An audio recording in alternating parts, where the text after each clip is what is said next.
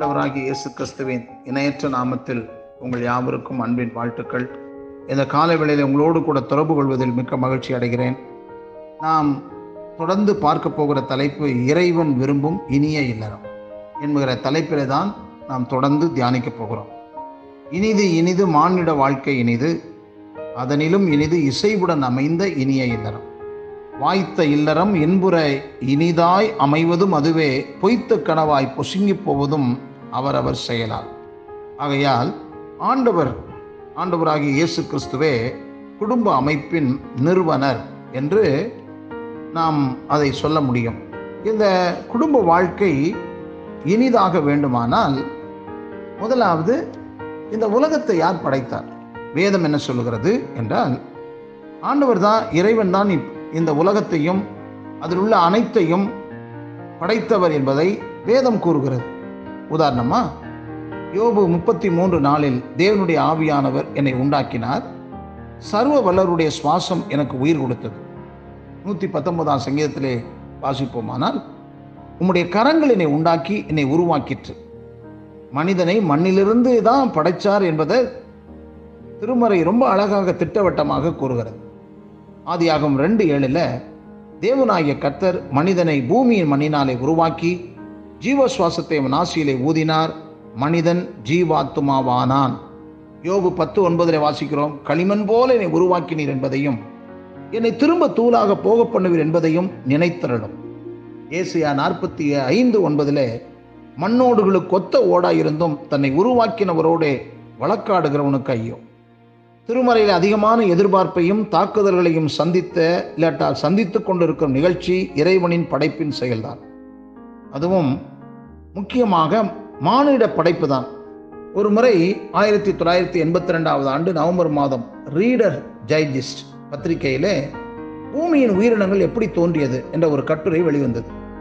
அதில் America NASA விண்வெளி ஆராய்ச்சி நிறுவன விஞ்ஞானிகள் கூறியுள்ளபடி மனிதனை உருவாக்க தேவைப்படும் மூலகங்கள் களிமண்ணிலே காணப்படுகின்றன என்று கூறிவிட்டு இறுதியாக உயிரின படைப்புகளை குறித்து திருமறை விவரிக்கும் விவரங்களை தவறென்று தள்ளுவதற்கில்லை என்று அந்த ஆர்டிக்கல்ல எழுதியிருக்காங்க.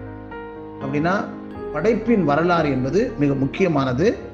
அது தள்ளிட முடியாது என்பதை ஆராய்ச்சியாளர்கள் உறுதிப்படுத்தி இருக்கிறதை நாம் கவனிக்கிறோம்.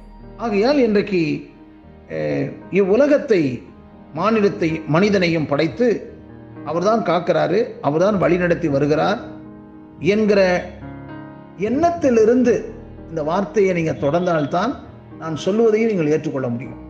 இதை தொடர்ந்து வரும் நாட்களில் பார்க்கலாம். நீங்கள் கேட்கிறது மாத்திரமல்ல. மற்றவர்களுக்கும் குடும்ப வாழ்க்கை தோல்வி அடைந்தவர்கள் குடும்ப வாழ்க்கை வெற்றி இல்லாதவர்களுக்கு இந்த செய்தியை அறிமுகப்படுத்துங்கள். அவர்களும் இதை கேட்கட்டும். அவருடைய வாழ்க்கை வெற்றிகரமாக அமையட்டும். முதலாவது கடவுள்தான் குடும்ப அமைப்பின் நிறுவனர். ஆதியாகும் இரண்டாம் அதிகாரம் இருபத்தி நான்காவது வசனத்தில். புருஷன் தன் தகப்பனையும் தாயையும் விட்டு தன் மனைவியோடு இசைந்திருப்பான். அவர்கள் இருவரும் ஒரே மாம்சமாக இருப்பார்கள் என்று எழுதப்பட்டிருக்கிறது. கற்பனையின் வீச்சை தாண்டி விரிந்து பறந்து கிடக்கும் இந்த பிரபஞ்சத்தில் சூரியனை சுற்றி வளம் வந்து கொண்டிருக்கும் கிரகங்கள் ஒன்றினான பூமி என்னும் கோளில் உயிர் வாழ்ந்து கொண்டிருக்கும் நாம் இங்கே என்ன செய்து கொண்டிருக்கிறோம்? இந்த உலகில் நாம் எதற்காக வாழ்ந்து கொண்டிருக்கிறோம்? இவ்வுலகில் நாம் ஏன் பிறந்தோம்? ஏன் வாழ்கிறோம்? ஏன் இறக்கிறோம்?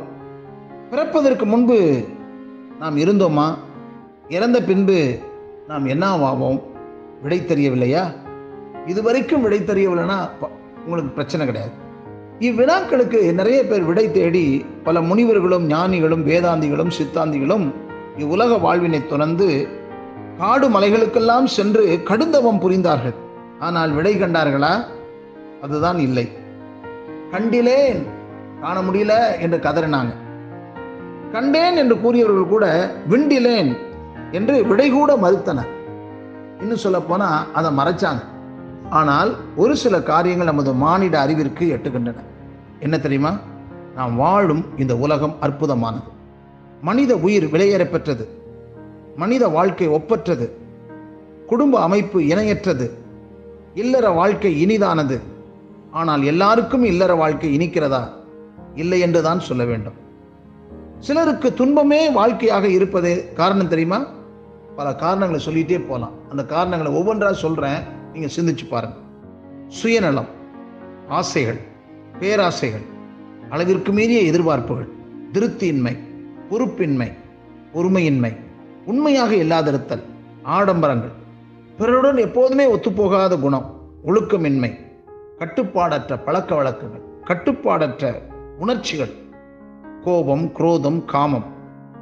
தான் தோன்றித்தனமாக வளர்ந்துவிட்ட பிள்ளைகள் வரவுக்கு மீறிய செலவுகள் வீண் பெருமைகள் நோய்கள் தாழ்வு மனப்பான்மை என்று நாம் அடுக்கிக் கொண்டே போகலாம் நம்முடைய வெற்றி வாழ்க்கைக்கு தடைகள். ஆனால் எல்லாவற்றுக்கு மேலாக காரணம் இறைவன் என்னும் கற்பாறையின் மேல் வீடு கட்டப்படாதிருப்பதே. இவ்வுலக வாழ்க்கையில் அடிக்கடி புயலுக்கும் மழைக்கும் இந்த இல்லற வாழ்க்கை தாக்குப்பிடிக்க வேண்டுமானால் நமது வீடு கிறிஸ்து என்னும் கற்பாறையின் மேல் கட்டப்பட வேண்டும். கண்மலையின் மீது அஸ்திபாரமிட்டு வீட்டை கட்டினவன் தான் புத்திசாலி. ஆகையால் இதை கேட்டுக்கொண்டிருக்கிற அருமையானவர்களே உங்களுடைய இல்லற வாழ்க்கை உங்களுடைய வீட்டை கத்தராகி இயேசு மேலே கட்டியிருக்கீங்களா? அவர் தலைவராக இருக்கிறாரா? அவர் சொல்லியிருக்கிற வார்த்தையின்படி நடப்பதற்கு நம்ம அர்ப்பணித்திருக்கிறோமா? சிந்தியுங்கள். வாழ்க்கை துவங்குங்கள். ஆண்டவர் நிச்சயமாகவே ஒரு மகிமையான வாழ்க்கையை உங்களுக்கும் உங்களுடைய பிள்ளைகளுக்கும் தருவாராக. ஆமேன்.